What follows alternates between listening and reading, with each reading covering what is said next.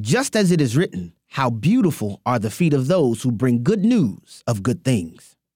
My name is Abraham Hamilton III, and this is the Hamilton Minute. A friend of mine who pastors a church in Nigeria once said to me, You know, America has sent more missionaries into the world than any other nation before it. But the nation that once sent missionaries has now become the mission field. As you consider the calling God has for you, I just want to remind you that just as other nations need missionaries, we need missionaries in America too. There are a lot of neighborhoods right here in our country that desperately need evangelism and discipleship. Let's not forget about them.